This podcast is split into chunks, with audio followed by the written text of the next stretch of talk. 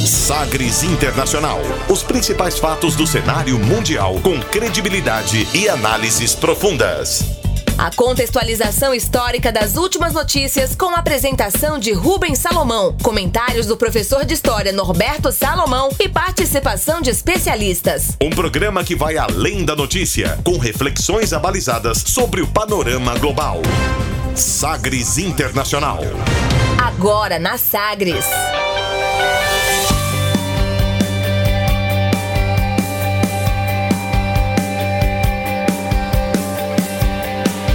Olá, seja muito bem-vindo a mais uma edição do Sagres Internacional. Estamos chegando aqui no programa comigo, Rubens Salomão, com os comentários do professor de História e Geopolítica, Norberto Salomão.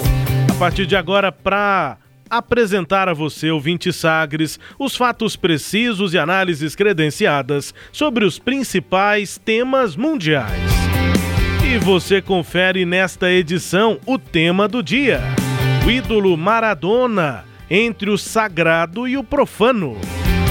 Donald Trump diz que vai deixar a Casa Branca se o colégio eleitoral for formalizar a vitória de Joe Biden. Rússia começa a vacinar seus militares contra a Covid-19. O vice-presidente Mourão defende ampliar o comércio com a China e diz que o governo brasileiro deve atuar de forma ordenada junto ao governo chinês. O governo britânico cria código de conduta para empresas como Google e Facebook. E ainda a música mais tocada nas paradas da Argentina. Estamos chegando. Já está no ar o Sagres Internacional. Você conectado com o mundo. Mundo. O mundo conectado a você. Sagres Internacional. E como sempre, a gente está aqui com a companhia, produção, comentários do professor de História e Geopolítica, Norberto Salomão. Oi, professor, tudo bem? Olá, Rubens, tudo bem? Olá aos nossos ouvintes. Estamos aqui firmes e fortes para mais uma reflexão sobre o cenário internacional. É, otimistas, né? Porque Sim. essa semana muitas notícias que parecem alviçareiras, né?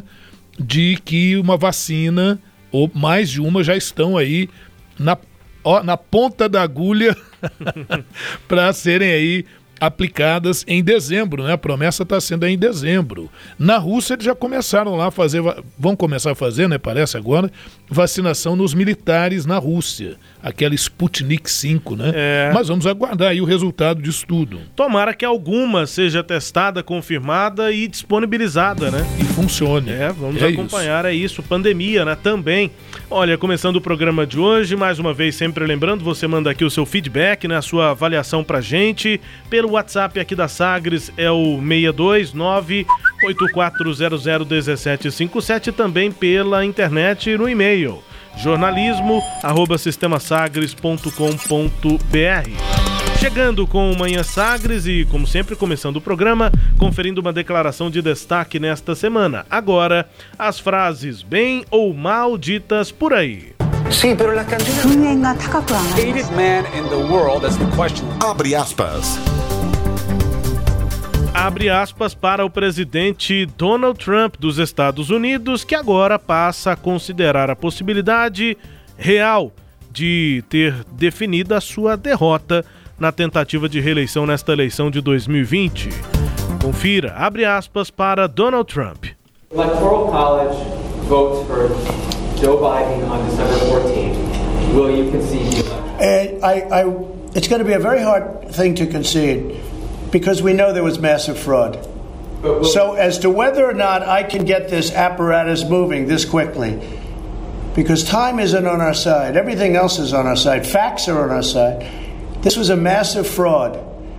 This should take place in this country. We're like a third world country. Don't talk to me that way.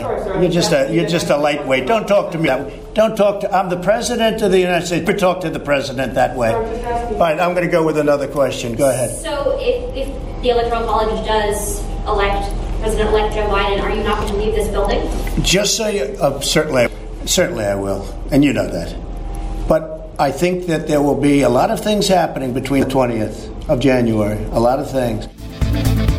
É, para traduzir aí o que disse o Donald Trump, deu para ver que o clima o clima foi pesado, né? O, o, Donald Trump discutindo ali com um jornalista, depois passando para uma outra pergunta. Vamos traduzir o que é que disse aí Donald Trump.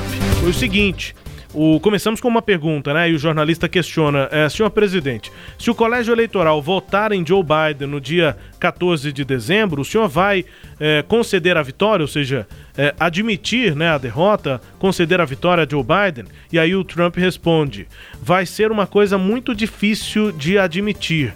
É, porque sabemos que houve uma enorme fraude. Não sei se eu vou conseguir fazer as coisas andarem rapidamente.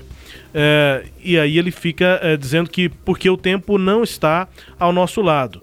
É, todo o resto, o tempo não está ao nosso lado, todo o resto está do nosso lado. É, os fatos estão do nosso lado, disse é, Donald Trump. Houve uma fraude enorme. Isso nunca deveria acontecer neste país. Somos, um, é, somos como um país de terceiro mundo. E aí o, o repórter vai tentar contraditar, fazer uma, uhum. uma nova pergunta, enfim é, nessa, principalmente nessa comparação dos Estados Unidos com um país de terceiro mundo, com esses termos, e aí ele recusa essa contradita do repórter e diz: Não fale assim comigo. E aí ele diz: Você é apenas um peso leve, não fale assim comigo. É, eu sou o presidente dos Estados Unidos da América, nunca fale com o presidente desta maneira. Vou responder outra pergunta. E aí ele aponta para outra repórter e fala para ela prosseguir com a pergunta. E Ele aí, acusou o golpe, Rubens? Ah, com certeza, né? É. Aqui, Eu aqui, sou o presidente, necessidade de autoafirmação, ah, complicado. né? Um, um homem com esse cargo, com esse tamanho, ter de reafirmar o próprio cargo que todo mundo sabe que ele ocupa, né? Algum problema tem, é o famoso assinou o recibo, passou o recibo. e aí a segunda pergunta vem: então, se o colégio eleitoral confirmar a eleição de Joe Biden, uh, e aí essa pergunta continua, você não vai sair desse prédio? É, pergunta é. direta. E aí ele diz: Ah, com certeza vou. Certamente eu vou. E você sabe disso. Mas eu acho que vai acontecer muita coisa entre agora é, de, e 20 de janeiro. Muita coisa. E assim termina essa declaração, portanto, esse trecho aí de uma entrevista desta semana do presidente dos Estados Unidos, Donald Trump. Professor, que coisa! Que coisa, né? Mas é isso, ele, ele, ele vai temando, ele vai insistindo né, nessa perspectiva, mas devagarinho vai abrindo aí, né? essa semana, né, foi uma semana assim de muitas notícias sobre o presidente Trump, né? Primeiro na reunião do G20, né? O Trump diz que o Acordo de Paris mata a economia dos Estados Unidos e os Estados Unidos é o segundo maior emissor de, de gás carbono do mundo, né? E ele retirou o, os Estados Unidos do Tratado de Paris em 2019 e recusa adotar meios de produção mais sustentável, né? Segundo ele, essas exigências do Tratado de Paris fazem parte de um tratado unilateral e que retira empregos, retira o desenvolvimento que foi feito para atacar a economia estadunidense, né, norte-americana. E ele está reafirmando isso agora, já na saída, né, justamente porque o Joe Biden já disse que vai voltar com os Estados Unidos para o Tratado de Paris, já tem uma série de perspectivas aí para o meio ambiente nos Estados Unidos. Uma outra, viu, Rubens, envolvendo o Trump, é que o, o político republicano é, disse que o, o Trump está gerando constrangimento. Né? O Chris Christie, ele disse, olha, a gente tem que reconhecer quando a eleição acabou. Uhum. Né? Basicamente isso. Então ele criticou uh, no domingo, dia 22, a, essa questão do Trump ir seguindo com batalhas legais, com insinuações de que houve é, é, fraudes, como ele fez agora nessa declaração. Essa, essa entrevista dele foi no dia de ação de graças, né? Isso. Então, Thanksgiving, né? Thanksgiving. Feriado muito importante lá nos Estados Isso. Unidos. Tão importante Posso falar um pouquinho do Thanksgiving? Claro. Mas assim, tá no nível aí do 4 de julho, que é o dia da independência, e o, e o Natal. Tem que, são os três, as principais datas Isso. dos Estados Unidos. Só essa postura, é, de, de, mesmo aliados, mesmo de integrantes do Partido Republicano, é aquela coisa, né, professor? Quer jogar o jogo? Bom, tem regras. Você pode ganhar ou perder, é do jogo. Isso, isso. E aí os próprios republicanos estão tentando, ou estão se manifestando nesse sentido. É do jogo. O presidente tem que aceitar isso. tanto a derrota quanto a é. vitória. Apesar de que muitos não estão. Grande parte do Partido Republicano ainda não está peitando o Trump propriamente. Tem muita vontade, mas não está. E eu acho que é justamente por aquilo que ele falou para o repórter. Eu ainda sou presidente. É dos Estados Unidos. Quer dizer, quem manda nessa bagaça aqui sou eu. Então acho que há, há, elementos ainda receosos, porque o presidente ainda tem poder. O poder dele não acabou só. Sim. Né? Então ele pode. A tinta da caneta está acabando, mas ainda tem um pouquinho tem, lá. Pode prejudicar alguém e tudo, né? E, e, mas falando só rapidinho do Dia de Ação de Graças, eu não sei se os nossos ouvintes sabem, né? ou se sabem, talvez, não sei se se lembrem, que a colonização dos Estados Unidos ela foi um pouco diferente da colonização do Brasil na região nordeste do que hoje são os Estados Unidos, ali na chamada Nova Inglaterra, onde está Massachusetts, New Jersey, Rhode Island, Connecticut. Naquela área foram elementos refugiados da Inglaterra que perseguiam os protestantes calvinistas. Olha que curioso, a Inglaterra era protestante, mas era protestante da igreja anglicana. E a família Stuart, que governava a Inglaterra ali no século XVII, perseguia ali os calvinistas ingleses chamados puritanos. Então, em 1620, eles pegaram um navio chamado Mayflower e chegam a, a essa região nordeste, ali em Massachusetts, onde vão fundar a cidadezinha, o vilarejozinho de Plymouth. Mas ali passando fome, dificuldade, eis que eles entram em contato com os índios. O Rubens, olha a surpresa. O índio apareceu para eles. Eu me esqueci o nome do índio agora, me desculpa. Uhum, não vou lembrar. Mas o índio apareceu para eles eles. Quando o índio abriu a boca, eles falaram: o que, que vem aí, né? O índio falou em inglês com eles. é, esse índio já tinha sido capturado em 1612, oito anos antes, portanto. Foi para a Inglaterra, levado para a Inglaterra, para servir de intérprete entre comerciantes uhum. ingleses e índios. Aprendeu inglês, aprendeu espanhol, falava além do idioma nativo dele, dois idiomas. E olha que surpresa dos colonos, né? E ali os indígenas auxiliaram, apresentando ali o milho, a abóbora, o peru, enfim. E eles puderam passar pelo inverno e dar graças a Deus é, por terem aquela possibilidade, né? aquela colheita, enfim. Então ali já havia uma tradição do Thanksgiving, mas se só, só se tornou feriado com o presidente Abraham Lincoln no século XIX. O presidente Lincoln estabeleceu que a quarta quinta-feira do mês de novembro é o dia de ação de graça. É curioso porque não é um dia de dar presentes, não é muito isso. É um dia de se reunir com a uhum. família, né? As pessoas viajam longas distâncias para se reunirem com os familiares. Comer aquele belo peru. Aquele peru, né? que foi inclusive indultado pelo Trump agora também essa semana, né? Indultou o peru. Mas, é, é, e justamente por isso, Rubens, como não é uma data como Natal, assim, de troca de presentes, o que, que o comércio americano criou na sequência? Quer dizer, na sexta-feira seguinte ao, ao Thanksgiving, a Black Friday, o queimão, né? Para já vender lá suas mercadorias e tudo. Quer dizer, vinculou né, a data. Se não vendo antes, eu posso vender depois, fazendo aí uma grande promoção, né? É isso. E aí, uh, pelo jeito, pelas essas declarações do Donald Trump nessa semana, né? Inclusive nessa entrevista e em outros momentos, dá a entender de que o, os Estados Unidos vão retomar alguma estabilidade institucional, professor, daqui até o dia 20 de janeiro, que é quando Joe Biden tomará posse, né? A gente, no, no é. programa passado, dissemos Joe Biden venceu a eleição, ponto final. Isso. Agora podemos dizer que Joe Biden vai tomar posse em 20 de janeiro, mas com alguma estabilidade institucional? Estabilidade? Estabilidade. É, não, porque eu, eu, porque a eleição foi um processo marcado pela instabilidade. Sim. É, eu acho que, assim, muito mais pela, pelo barulho todo que o Donald Trump Sim. fez e tem feito. Sim. Né, claro. Mas eu vi assim, viu, Rubens, muito firme os tribunais. E o pessoal armado nas ruas, né, professor? Isso, Aquela é, coisa. É, isso. Né? É, é, na verdade, ele criou uma situação, isso, isso. Mas que não se consolidou. Por isso que eu acho que as instituições lá é, é, vamos esperar o, o, final do processo, mas eu acredito que elas continuam firmes e fortes ali, cada estado com a sua legislação, com a sua relativa autonomia. É, esses dias me perguntaram em sala de aula se eu via a possibilidade de mudar alguma coisa na regra das eleições nos Estados Unidos. Eu falei, olha, é muito difícil, porque é aquilo que eu já falei aqui para os nossos ouvintes, né? É, é, como, se você como se você tivesse 50 paizinhos diferentes. Nos Estados Unidos, a ideia é de uma federação mesmo, com unidades políticas federadas e cada uma podendo elaborar sua própria legislação, óbvio, desde que essa legislação não atropele a Constituição dos Estados Unidos. Né? A ideia, então, é essa.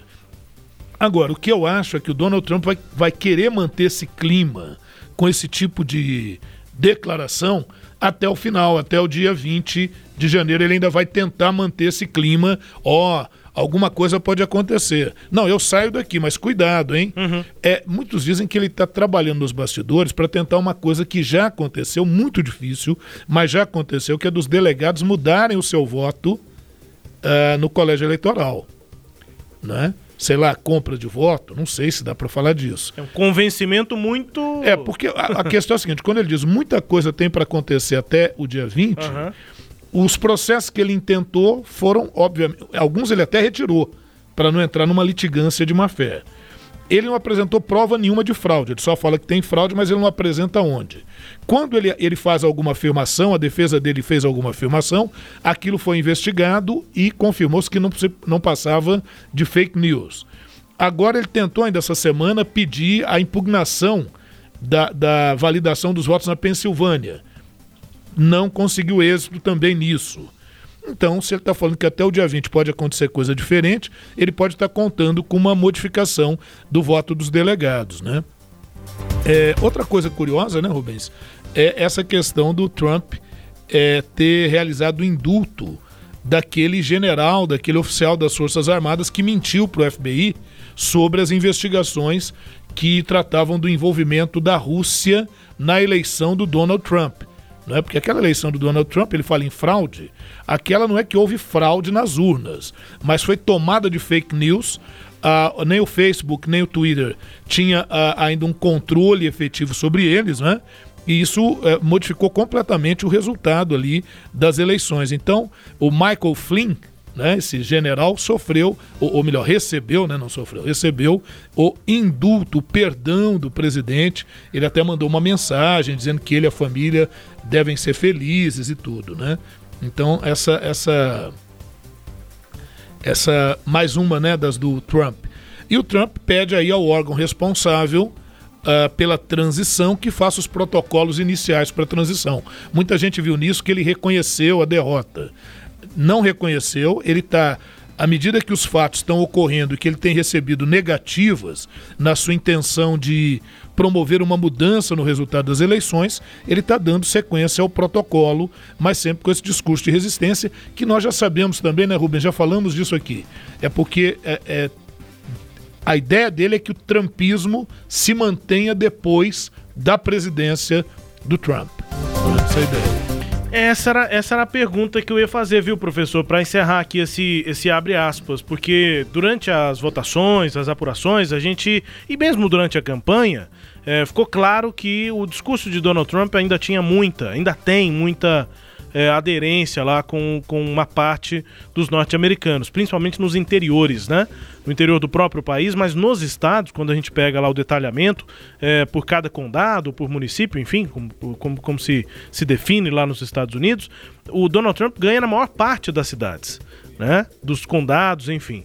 É, e aí o, o, Joe Biden, com o Partido Democrata, vence nas maiores cidades, inclusive nos estados onde ele ganhou, ele ganhou nas principais cidades. É como se um candidato aqui em Goiás vencesse em Goiânia, em algumas cidades grandes do entorno de Brasília, Rio Verde e Anápolis. E em Aparecida, pronto, ganhou a eleição.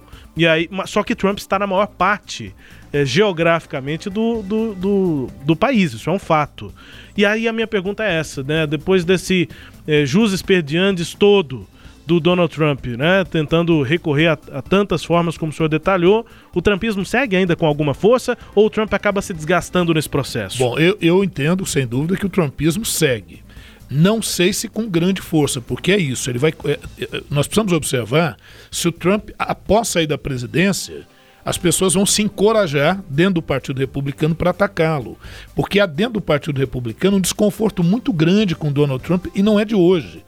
Quando foi para ele se candidatar, para ele passar nas prévias pelo Partido Republicano, havia uma resistência, ele chegou a ameaçar à época, lá em 2016, né, naquelas prévias, ele chegou a ameaçar dizendo: olha, se o Partido Republicano não me aprovar, eu vou lançar uma candidatura independente. Então é uma coisa que já vem de longe. Só que é aquele negócio, não é, Rubens? Esse tipo de novidade que o Trump e outros candidatos pelo mundo representaram, essa questão de que ah, eu não sou político, eu sou gestor, eu sou um outsider, quer dizer, eu não sou do meio político, isso cola num, num primeiro momento, né? porque depois de um mandato ele já virou político, já demonstrou que ele é, então fica sempre aquele grupo de 20% uhum. do eleitorado que são as viúvas do, dessa, desse tipo de gestão e de ideia. Né? Então a coisa acontece como uma onda, percebe? Sim. Enquanto o sujeito está no poder, enquanto ele está à frente, essa onda se mantém. Uh, mas com aquelas pessoas ainda. Começa a haver um grupo cada vez maior de pessoas que votou que começam a ficar em dúvida se aquela seria a melhor opção.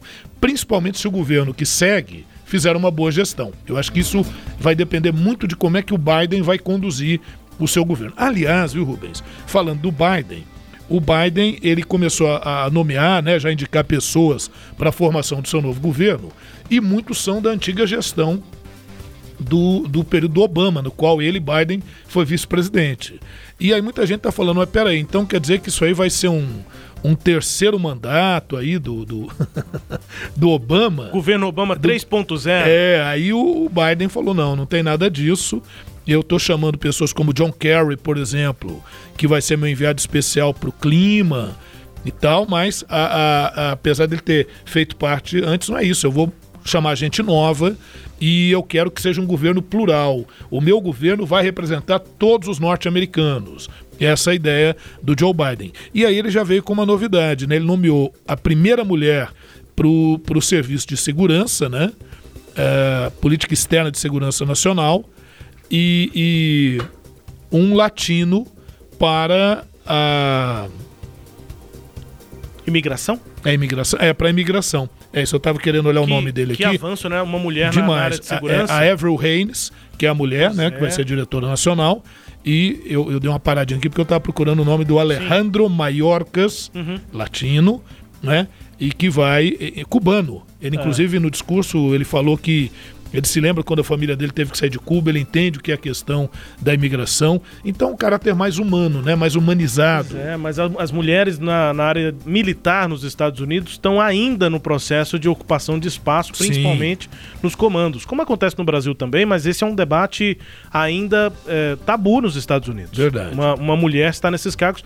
É, por exemplo, é, há muito pouco tempo é que uma mulher conseguiu é, fazer parte daquele grupo dos SEALs, né? Que é a elite isso, isso, isso. É, do, do, das Forças Armadas. Das Forças da elite, né? É, Tropas de elite. E elas já podem desde o meio, acho que do meio para o final dos anos 90, é. que começou a permitir que elas fizessem o teste. Mas daí a passar no teste... Um treinamento duríssimo. Além né? da questão física, tem, claro, a questão da discriminação. Então Sim. as mulheres, elas eram mais exigidas muitas pra vezes do que os homens né? É. para não, não passarem, porque não se queria uma mulher nesse grupo. Claro, nós estamos falando de uma questão física, de um teste físico, mas nos comandos também.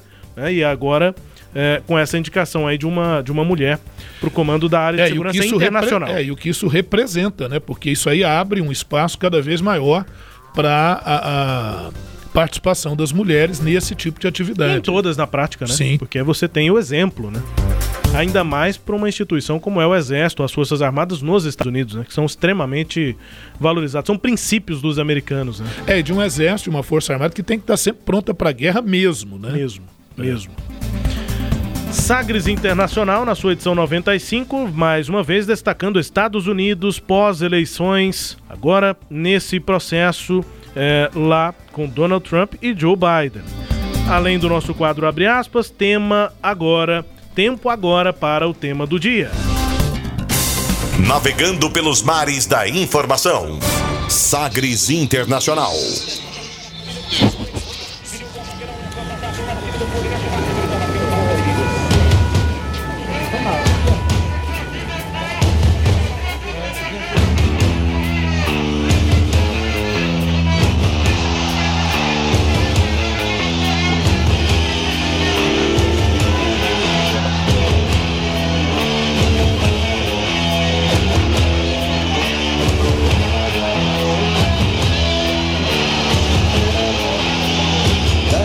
Champion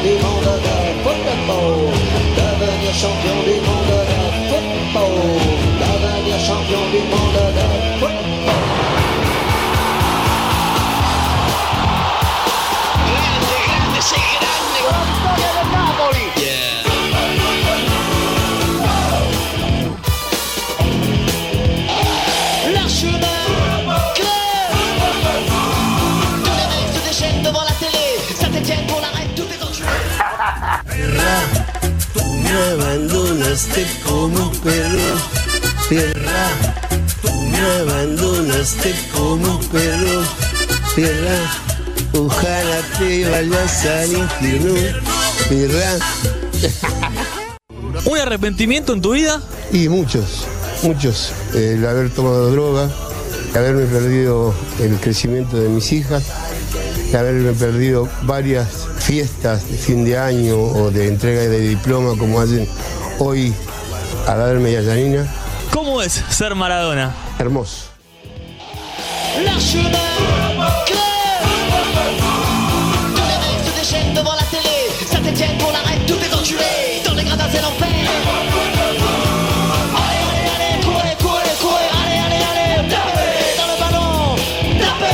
estamos ouvindo aí uma das bandas que marcaram né, a carreira de Mano Chao. Essa é a, a banda é, Mano Negra, com a música de nome Maradona. Uma música extremamente interessante porque ela pega muitos elementos do rádio, das transmissões de rádio dos jogos que o Maradona fazia, principalmente na Itália. A música foca nessa no impacto que foi Maradona é, para o futebol mundial, mas principalmente para a Europa, né? Um, um artista é, daqui latino-americano falando sobre o impacto de, de, Diego Armando Maradona jogando na Europa, é, na Itália, no Napoli. E, claro, né? Quando esse refrão é cantado, futebol, futebol é, então, futebol nacional, enfim, é, tratam o Maradona e essa trajetória, esse impacto do Maradona, como um sinônimo do próprio futebol, do impacto que ele teve e vai continuar tendo né, no esporte, mas no planeta de uma forma geral. Nós vamos falar sobre Diego Armando Maradona nesse tema do dia e você ouviu aí uh, uma entrevista descontraída do Maradona em que ele cantava uma música, pediram para ele cantar, ele cantou, acompanhou uma música que ele gostava de cúmbia. É, essa entrevista foi no final de 2019, uma das últimas entrevistas em que ele estava mais disposto, assim, é, em que ele conversou bastante. Era uma rede de TV, de um canal de esportes, e aí ele conversou bastante, recebeu o pessoal em casa. A última entrevista mesmo que ele deu antes de falecer nessa semana, na quarta-feira, foi ao Diário Clarim. É, e no Diário Clarim ele falava é, dessa possibilidade, já estava ali com um problema de saúde, foi antes de fazer aquela cirurgia é, na cabeça, e ele se perguntava ali, ele colocava em, em, em questão: me pergunto se ainda vão me amar. É uma, uma é. declaração dele nessa entrevista e como os argentinos ainda e ainda o amarão, né? É, Diego Armando Maradona que nos deixou. Nessa entrevista que nós ouvimos, é, em um dos trechos ali, se pergunta a ele um arrependimento.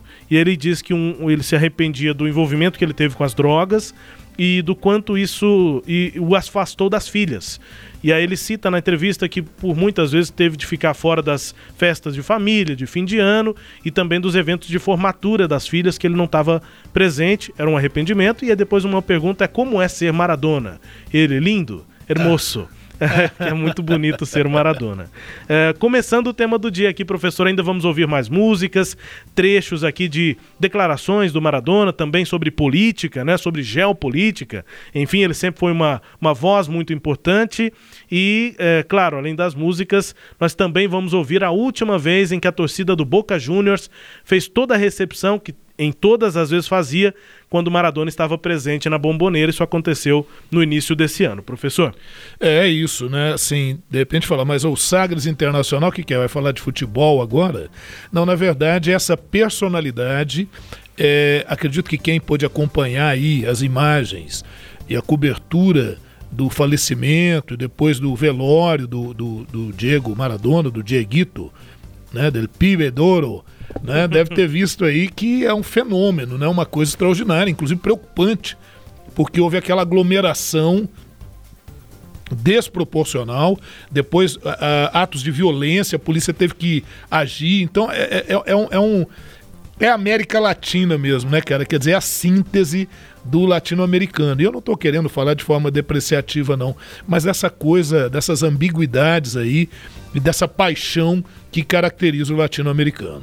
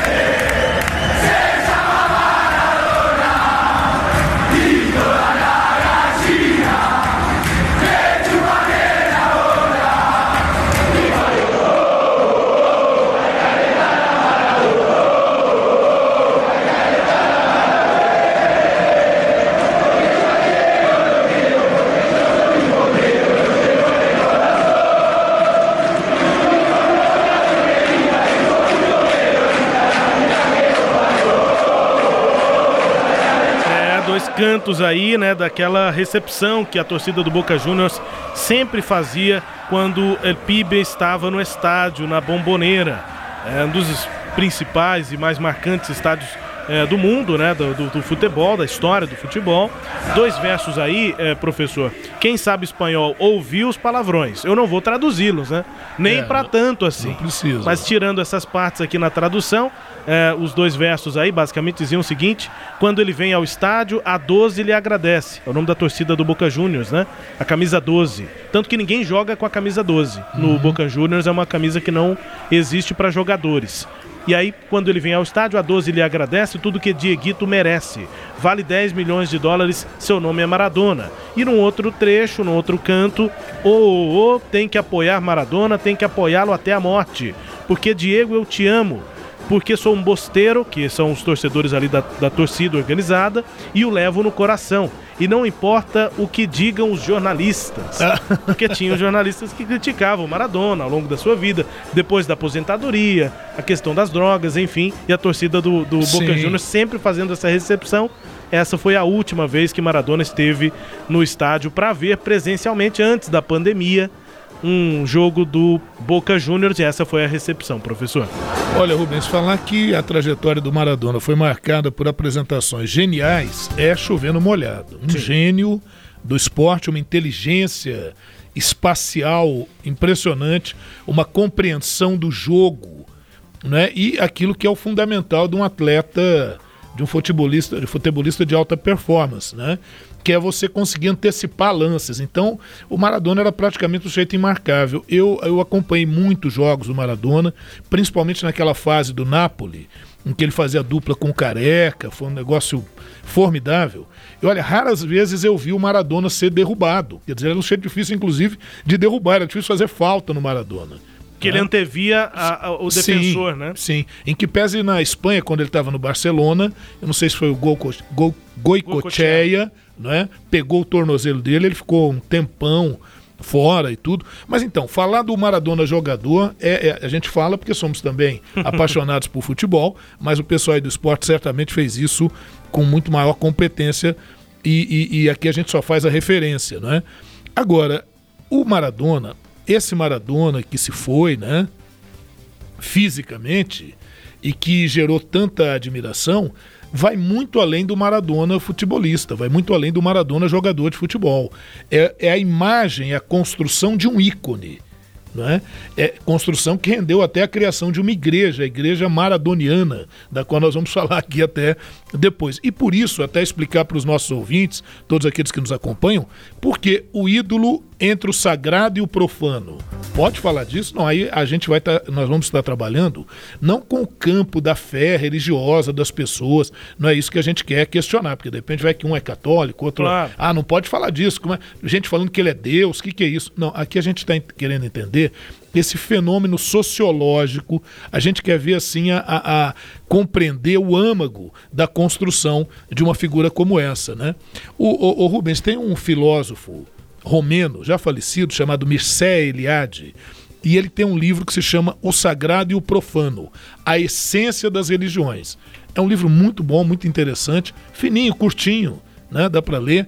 E é a partir dele que nós estamos tirando assim algumas dessas conclusões, né? O Mircea Eliade ele afirma nesse livro que o universo religioso, e vamos lembrar que a palavra religião significa religare, mas eu vou querer traduzir para nós aqui como conexão. Então tem algumas figuras carismáticas que elas conseguem essa conexão. O Maradona, sem dúvida nenhuma, é uma dessas figuras, né? E o universo religioso sempre envolve a noção de sagrado e profano, e essa, essa relação do sagrado e profano ela se dá por meio dessa condição do símbolo, do rito e do mito. Você falava agora há pouco que a, a torcida dizia que a, não importa o que os jornalistas falem, uhum. a gente sabe que o mito, o que, que é um mito? Né? Mito pode ser interpretado como uma mentira, numa linguagem convencional, mas mito é, na verdade, uma idealização. Né? Mito é aquilo que serve para explicar o inexplicável. Mito, ele não suporta a razão. Então o mito ele não pode ser criticado. Se tem uma coisa que o mito não suporta é a racionalidade, porque o mito se baseia na crença, na fé, na paixão. Sem dúvida, Maradona se constituiu sim em um mito, não há dúvida disso. Né? É, e o profano já está ligado àquela questão do dia a dia, da rotina e, obviamente, dos defeitos, das falhas, né, dos percalços. Agora, essa diferença entre o profano e o sagrado só acontece na experiência individual e dos grupos, ou seja, aquilo que é profano para um pode ser sagrado para outro. Vamos pegar aqui uma pedra uma pedra, para a maioria das pessoas, é só uma pedra. Mas se eu for a Meca, lá eu tenho a pedra negra, que é sagrada e não toque lá de uhum. jeito nenhum. Então essa relação entre o sagrado e profano, ela também ela é bastante relativa. E daí, Rubens, eu vou para a perspectiva né, de, do, do Maradona é, que foi sendo constituído como um herói e por vezes como anti-herói. é? Por vezes até uma imagem ali que vai lembrar o Robin Hood, aquele que roubava dos ricos para dar aos pobres, que é um pouco essa imagem do, do anti-herói, que é aquele que muitas vezes vai agir de forma ilícita ou até mesmo antiética. Mas essa ilicitude ou essa condição antiética, ela é sobreposta pelo feito. O feito é muito maior do que isso. A imagem do mito é muito maior do que isso. E aí eu me refiro à questão daquele próprio gol de mão que ficou famoso do Maradona, a gente vai entrar mais profundamente depois, mas a ideia é essa. O, o Rubens e ouvintes, um gol de mão pode. O Arnaldo, isso pode? Não pode, ele é ilegal, é antiesportivo, é antiético. Mas como é que se fala desse gol? E depois o próprio Maradona, de certa forma, se orgulhava disso, né? Falava disso um pouco. Eu me lembro que um, um, jogador inglês foi visitá-lo em dada ocasião ali, ainda meio desconfortável, perguntou para ele: é, é, que mão que foi que você usou? Ele falou, foi essa aqui. Falou com orgulho daquilo, né? Porque envolvia também uma questão política, é, envolviam outros elementos. Então, o Maradona é isso, ele é esse misto de, de herói e anti-herói, né? De herói e de, ao mesmo tempo, do homem comum, às vezes até do anjo decaído, em virtude das questões da dependência com a droga, com álcool, enfim, com atitudes é, é, é, muito criticáveis que ele tenha tomado. E a gente remete à questão do herói, né? Para os gregos, o herói é o semideus, ele se situa entre o homem e os deuses. Olha como é que a coisa vai se encaixando. É exemplo lá do Hércules, do Perseu, do Aquiles, enfim, né? E a gente sabe que o fim do herói não é normalmente um fim muito feliz. Diferente daquilo que a indústria hollywoodiana formulou depois, que o herói vence no final e tudo, o herói muitas vezes ele dá vida. Não é? ele, ele se torna um mártir dentro de um processo. A vida de um herói é, é feita muito mais de percalços do que de glórias. Mas as glórias elas são tão consistentes que elas acabam sobrepondo todo o restante. Va para Maradona, Maradona puede tocar para Enrique, siempre Maradona es un drible, se va, se va entre tres, siempre Diego, genial, genial, genial, tocó para Valdano, entró Maradona, para el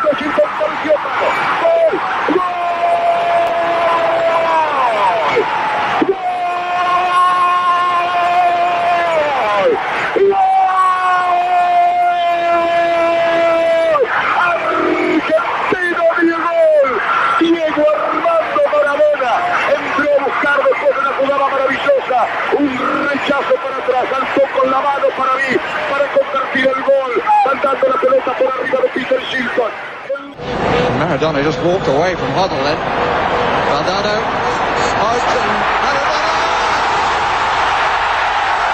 They're appealing for offside.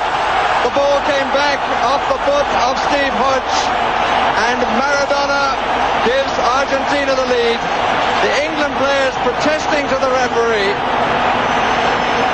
for the little man who started it by walking past Glenn Hoddle. That's where the ball came from Hodge. Maradona had continued the run forward. And the goal is given. Uh, what point was he offside? Or was it a use of the hand that England are complaining about? Duas narrações aí, uma argentina, outra britânica, a partir ali daquele lance, as duas narrações ao vivo, no momento da Copa de 1986, Argentina e Inglaterra, e o gol de mão de Diego Armando Maradona. Primeiro ouvimos em espanhol, e primeiro uma diferenciação clara entre as duas é que na narração em espanhol, o narrador diz genial, genial, genial três vezes, quando o Maradona tira a bola de três jogadores. Depois ele avança, tenta fazer um passe, o passe não sai muito bom, o zagueiro na hora de tirar acaba rebatendo para trás, pro, pro, em direção ao seu próprio gol, é a bola meio alta. Então não estava nem pro goleiro, nem para um outro zagueiro que fosse fazer a cobertura. O Maradona vai para a bola, todo mundo já viu esse lance. E aí ele vai para disputa com o goleiro, levanta a mão e vai é, toca na mão dele antes da mão do goleiro e a bola isso. vai caindo no gol. E aí, só para diferenciar isso, o narrador argentino fala muito mais do fato do Maradona ter passado e quanto ele era genial naquela, naquele início da jogada e acabou sendo o gol e foi gol. Ele, ele narra meio que assim, saiu gol. Né? E depois, na narração britânica, o narrador é, foca muito mais no fato de que o Maradona é, walk past ou seja, driblou, passou com facilidade, ele simplesmente passou como se estivesse andando. Ele passou pelo zagueiro, não consegui identificar o nome do zagueiro da jogada, porque o Maradona tira três da jogada e o narrador cita um deles. Mas ele, ele dá mais ênfase nisso, no fato da, do zagueiro ter deixado o Maradona fazer os dribles, enquanto que o narrador argentino foca muito mais no próprio drible sim. e não em quem deixou ele passar. Depois tem outros elementos aqui sobre a própria mão, mas sim, professor. Não, é quando, quando eu vi esse lance depois eu até comentei com o Charlinho e com o Pasqueto aqui. Falei, mas o Maradona estava impedido naquela jogada. Essa questão, é. Né? E o Charlie falou: não, é, é, você pode ver que o zagueiro Isso. vai bater a bola e tal. Mas o próprio narrador em inglês, ele fala em offside. Sim, sim. Ele fala aí, estava impedido. É porque o narrador se enganou. Os, é. E aí eu entro na segunda parte da análise e da tradução do que nós ouvimos em espanhol e em inglês, porque o, o narrador argentino, ele não conta, ele não, não fala da reclamação efusiva dos jogadores ingleses imediata, com hábito, né? imediata. O, e ele não fala isso, ele vai falando do lance, que foi genial, ele fala que foi gol, grita várias vezes gol, enquanto, enquanto que, claro, quem tá levando o gol não grita tantas vezes. E aí, nesse tempo, é, o narrador inglês já fala, primeiro, uma das primeiras coisas que ele diz é que tá tendo reclamação dos jogadores. E ele espera um replay, e vem um replay na transmissão inglesa e não na Argentina, uhum. é, vem um replay é, com mais detalhe, com a câmera lenta, já mostrando que a mão pegou. E ali o, o, o narrador é, britânico diz: olha, houve o, o uso da mão. É, do qual os jogadores estavam reclamando com o árbitro. Então o narrador inglês, primeiro ele fica sem saber se os jogadores estavam reclamando do impedimento ou de alguma outra coisa que ele não tinha visto. E aí depois no replay ele fala, bom, tá aí o uso da mão. E é disso que os jogadores estavam reclamando. Enquanto que o narrador argentino, ele diz, é, parece que ele narra é, como se fosse um gol é, de, de barriga, ou se fosse um gol de peito, é. ou de ombro, ah, um gol meio inusitado. É. Ele fala assim: ah, usou, usou a mão. É, e, mas ele não fala com o tom que o britânico usa Verdade. como sendo uma acusação, como sendo uma constatação de algo ilegal, mas ele conta ali como é que foi o gol e foi gol. É, um jornal inglês essa semana lamentou, eu esqueci qual o jornal, mas ele lamentou a morte do Maradona, mas colocou assim: onde é que estava o VAR quando nós precisávamos dele, né? Lance tranquilo pro VAR, né? É, é. Muito bem. E, e, e... Mas nesse lance, o, o herói e o anti-herói estavam Isso. lá, né? É, e o interessante é que depois, nesse mesmo jogo, né, Rubens, o Maradona faz outro gol brilhante, né? Nessa mesma partida contra a Inglaterra. Brilhante, é a narração do mesmo narrador que a gente já está acostumado a ouvir nessa semana por conta da morte do Maradona, que ele vai contando é, é, do, do, do, avanço do Maradona desde o campo de defesa, driblando vários, e aí na hora do jogo, na hora do gol, ele fala tá, tá, tá, tá, tá, gol. Ele não sabe como narrar é, aquele gol, ele fala tá, tá, tá, tá, é, gol. É. Uma narração também muito, muito é, espontânea, assim, daquelas Isso. que não dá pro, pro narrador pre se preparar tanto, ainda mais naquela época, né? Com o ídolo que era Maradona, o narrador também ficava muito envolvido, envolto ali naquilo. Pois é, e, e aí, Rubens, a, a gente está falando aí um pouquinho de futebol, só que esse, esse jogo ocorre em 1986. A Argentina tinha saído do regime militar, né? Como saiu ali em 83. Foi eleito Raul Alfonsin pela UCR, pela União Cívica Radical, que é, digamos assim, seria o, o DEM lá da Argentina, uhum. enquanto que o peronismo é o Partido Justicialista. É, muita gente fala que o peronismo é de esquerda, só que dentro do peronismo você tem várias matizes políticas, mas ficou meio estigmatizado como sendo uma questão trabalhista do Peron, né? E tal, então estigmatizado como sendo de esquerda. Mas você tem várias, várias nuances ali dentro do, do grupo peronista. Ok. E quando esse gol sai, sai contra a Inglaterra. Quer dizer, o, o, isso é que é a questão do gol do Maradona de mão. Quer dizer, foi de mão, de mão é irregular, não pode marcar, marcar gol de mão, mas se é contra a Inglaterra, aquela mesma Inglaterra para a qual nós perdemos a Guerra das Malvinas. Então, nesse sentido, lembrar que a Guerra das Malvinas ocorreu bem antes, ocorreu em 82, ocorreu durante o período, do final, na verdade, do período militar argentino, com o general Leopoldo Galtieri.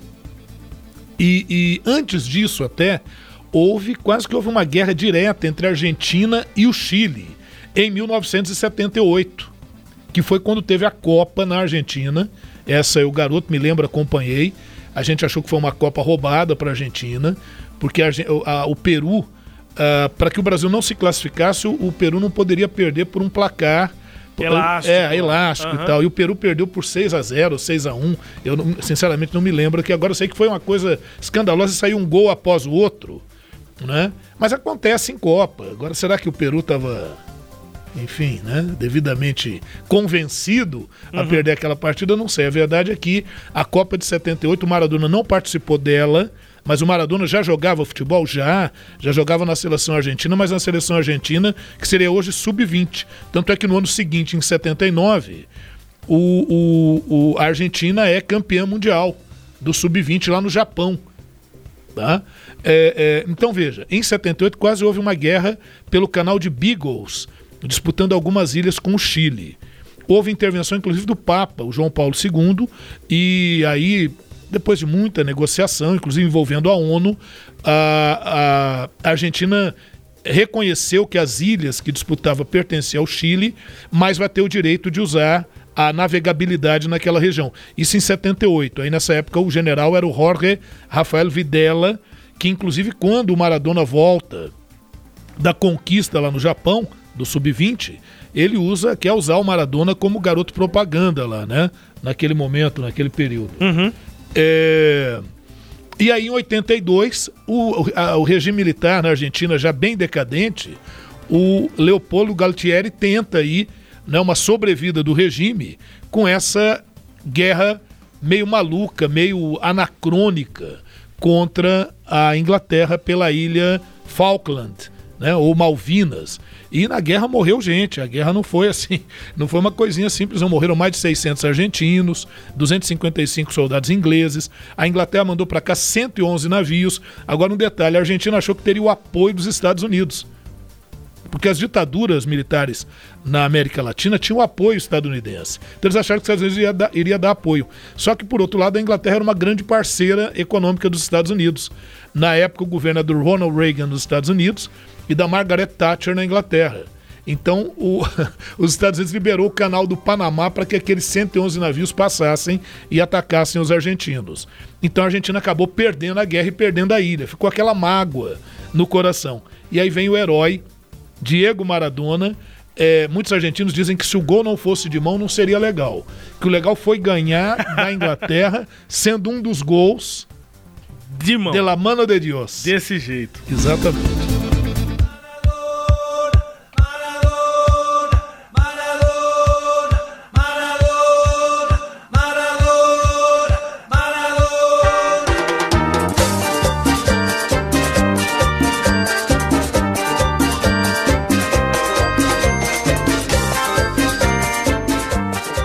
Día es horrible.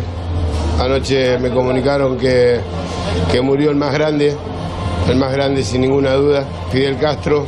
Nos dejó, me llamaron desde Buenos Aires, fue muy chocante, me agarró un llanto terrible porque fue como mi segundo padre. Fidel, Fidel, ole, ole, ole, ole. Parece el cagüete, pero Fidel, te vas a morir.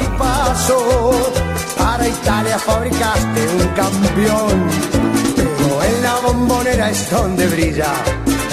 Mejor tu estrella de campeón, sos el Diego para los hinchas de boca, para el mundo seguís siendo el mejor.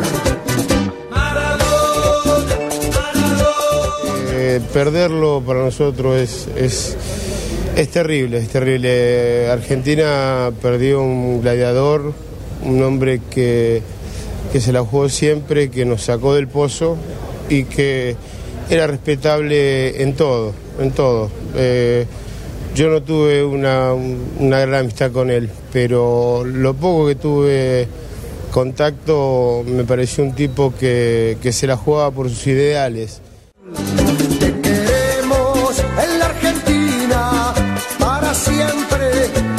É, estamos ouvindo a música aí, Maradona no Perdona. É, a gente já viu alguns cantos aqui de torcidas brasileiras, de atacantes que a, a torcida grita que é, fulano não perdoa e tudo, né? Isso, Maradona não perdona. A música aí da, do grupo é, argentino Poncho La Pantera. De 1995, essa música. E aí ouvimos o Maradona né, prestando homenagens a Fidel Castro, quando Fidel morreu no mesmo dia, né, no 25 de Novembro. eh, novembro e também quando eh, ele estava saindo ali do velório de Nestor Kirchner.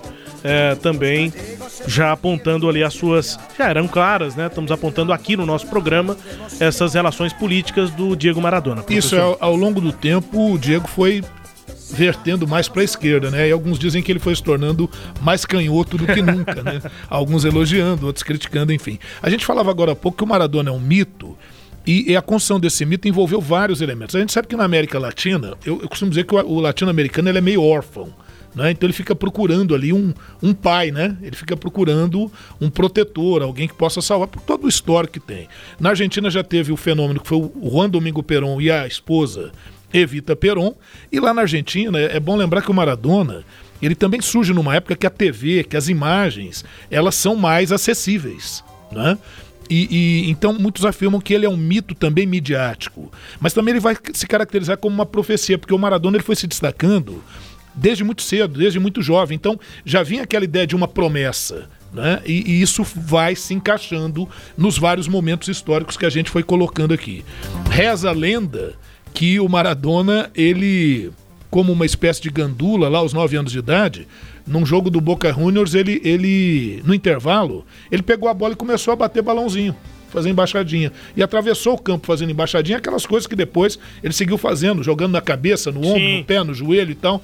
E quando os times voltaram, a, a torcida começou a pedir pro menino continuar fazendo as embaixadinhas. e depois ali ele vai aparecer na TV, né? Perguntaram para ele o que, que ele queria, ele falou: "Ah, o meu sonho é um dia poder jogar na seleção argentina e ser campeão do mundo". Então, e, e aí ele foi sendo acompanhado, né? Com, com 15 anos ele já é um destaque, com 17 ele já está no Boca Juniors, depois de 18 ele já vai para a seleção é, sub-20 lá da Argentina, é campeão lá no Japão da, da, da categoria sub-20. Então foi tudo muito rápido. E, e- e, ao mesmo tempo, você imagina, o argentino comum via naquele cabecita negra, como eles chamam o- o- os argentinos de bairros pobres e tal, ali em Buenos Aires, como retratando a eles, né? Quer dizer, é um sujeito que teria saído daquele lugar comum e se destacado como nunca. E depois, quando ele chega na, na, na Itália, aí realmente é um fenômeno. Ele vai para a Espanha, você vê, ele vai para o Barcelona. Mas o Barcelona ele não teve tanto destaque assim, em que pese, você imagina, ele fez 58 jogos, marcou 38 gols e não foi muito bem. Então você imagina se o cara se jogava muito, né? Mas ele teve contusões, a situação não foi muito tranquila. E é interessante é ver a entrevista do Corrado Ferlaino, que foi, era o presidente do Napoli, para contratar o Maradona, que é uma curiosidade. Ele vai fazer um, um amistoso com o Barcelona e o Maradona não está no amistoso. Então ali ele já sentiu que tinha havido um problema, porque já corria isso, né? O, o, o Barcelona fez um negócio com o Maradona. Para que ele tivesse o mesmo desempenho, o, Bar- o- o Barcelona pegou amigos dele argentinos e trouxe para cercá-lo. Só que o, o tiro saiu pela culatra, porque ele ficou muito isolado nesse ambiente e acabou não se integrando plenamente, se adaptando. Então até ele se adaptar levou um tempo. Não é? E chamou muito mais atenção o Napoli. É, aí o Napoli viu, falou: olha, eu queria contratar esse jogador. E aí o, Maradona, como ele teve muitas contusões, começou a ser acusado também de estar engordando, de estar com aumento de peso. Alguns começaram a falar que ele estava gordo. E aí o Napoli eu quero contratar. E aí o que, que é o louco? Napoli está no sul da Itália. E lá na Itália tem um negócio que se chama questão meridional. É assim: o sul é pobre, o sul da Itália é o nordeste brasileiro, digamos assim, essa pecha. O sul é pobre e o norte é rico. E o Maradona vai passar justamente ali. O, o presidente do Napoli fez uma loucura, ele gastou uma grana descabida para a época, mas valeu a pena, né? E então, olha o que, que acontece: o Maradona vai ser ídolo aqui na Argentina. Por questões não só do futebol brilhante que ele jogava, mas envolvendo questões sociais e políticas, e da mesma forma no Napoli. Porque um, um- um- você imagina um time que nunca tinha tido uma grande projeção, de repente vai derrotar o pessoal lá de Turim, porque a grande rivalidade é Nápoles e Turim, né? É uma grande rivalidade. E ele vai derrotar os caras. E eles vão ser campeões, né? Então isso faz dele realmente uma lenda, sem e dúvida tem uma, nenhuma. uma- um relato interessantíssimo da Copa de 1990 que eu vou eh, fazer o, o chamado aqui para que você ouvinte cobre do Charles Pereira para que ele conte várias vezes aqui essa história Ó, que, é honra, maravilhosa. Né? Charlinho aqui, peraí. Si yo fuera Maradona, viviría como él. Si yo fuera Maradona, frente a cualquier portería. Si yo fuera Maradona, nunca me equivocaría. Si yo fuera Maradona, perdido cualquier lugar. É, nós ouvimos Mano Tchau com a, uma música já nesse tema e depois de sair da banda Mano Negra, o Mano Tchau voltou a homenagear, homenagear, homenagear o ídolo, o Maradona. Versos como Se eu fosse Maradona sairia na Mondovision, que é um canal de TV, para gritar que a FIFA, que eles são os grandes ladrões. É, fazendo ali é, uma homenagem ao Maradona e essa postura dele, né, de questionamento é, sobre a FIFA. Canção aí, portanto, é, do Mano Tchau, La Vida Tombola, foi inclusive apresentada para ele próprio na rua, é, num documentário Maradona by Costurica. E com essa música a gente encerra o tema do dia nesta edição, professor. É isso aí. Dizer que foi uma grande lenda, mas é- olha que loucura, né? Como os grandes heróis, quando Maradona morre. E eu vi alguns artigos, alguns dizendo, Maradona morre e se torna imortal. É, é, é, é uma aplicação inadequada do termo. Maradona não é imortal, tanto é que ele morreu. Maradona morre e se consolida como eterno. É uma Melhor. outra condição. Sem né? dúvida, É sem isso. Síguela. Intervalo rápido, daqui a pouco os destaques finais do Sagres Internacional número 95. Maradona, viviría como él, porque el mundo es una bola que se viva flor de piel. Si yo fuera Maradona y un partido que gana, si yo fuera Maradona y una mano en el altar, la vida es una tómbola de noche y de Bem-vindo a Sagres. Em tom maior. A vacina contra a poliomielite é uma gotinha na boca, que evita muitas gotinhas nos olhos. A poliomielite pode ter consequências sérias. Procure a unidade de saúde mais próxima e vacine crianças de até 5 anos de idade. Na pandemia, é preciso ainda mais cuidado. Goiânia contra a Covid-19. Secretaria de Saúde, Prefeitura de Goiânia. Entretenimento, Jornalismo. prestação de serviços Rádio Sagres. em tom maior. Esses são os destaques finais aqui do Sagres Internacional, que tem a minha apresentação, Rubens Salomão, e os comentários do professor de História e Geopolítica, Norberto Salomão. A Rússia começou a vacinar seus militares contra o novo coronavírus. Foi o que anunciou o ministro da Defesa Sergei Shoigu. Nesta sexta-feira, imunizante desenvolvido pelo país é esse Sputnik, Sputnik 5. No total, mais de 400 mil soldados serão vacinados nesta campanha, lançada por determinação do presidente Vladimir Putin, é, que foi citado aí no comunicado do exército russo. Já o governo britânico cria aí uma eh, política, né, uma regra de conduta, um código de conduta para empresas como o Google e o Facebook. Série de medidas visa limitar o poder dessas gigantes digitais lá no Reino Unido. Novas normativas podem obrigar as plataformas a serem mais transparentes na forma como utilizam os dados pessoais. Sim, professor. Nessa linha tecnológica, a Índia, com aquela questão de fronteira, aquela disputa de fronteira com a China, proíbe 43 aplicativos chineses na Índia. TikTok, entre outros, né? É. E, e a semana passada nós falamos justamente do RCEP, que é o acordo envolvendo lá o bloco asiático. Quer dizer, já dentro do bloco a gente já tem tensões, né? O Ernesto nos convidou. Brasil Internacional. Depois do filho do presidente, Eduardo Bolsonaro, fazer ataques à China, o vice-presidente Mourão defende a ampliação do comércio com o país. O vice-presidente deu uma declaração dois dias depois de a embaixada da China ter repudiado ataques do deputado, que é filho do presidente Jair Bolsonaro. Hamilton Mourão defendeu, portanto, ampliação, diversificação das relações comerciais com a China e declarou que o governo brasileiro precisa atuar de forma ordenada para informar suas prioridades ao governo chinês com clareza e objetividade.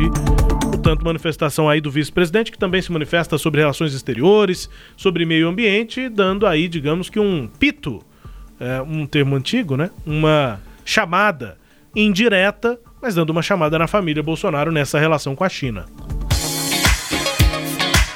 Hoje sem música, porque destacamos aqui em grande parte Diego Armando Maradona e rápidos destaques aqui, voltaremos na edição 96, professor. É isso aí, Rubens. Vamos nos despedindo, agradecendo a nossa audiência ao Sistema Sagres de Comunicação e prometendo voltar com mais análises aí na nossa 96 edição, Rubens. Exato. É isso aí, um abraço, bom fim de semana a todos. Tamo junto, pessoal. Obrigado aqui pela companhia. Voltaremos na próxima edição. Grande abraço.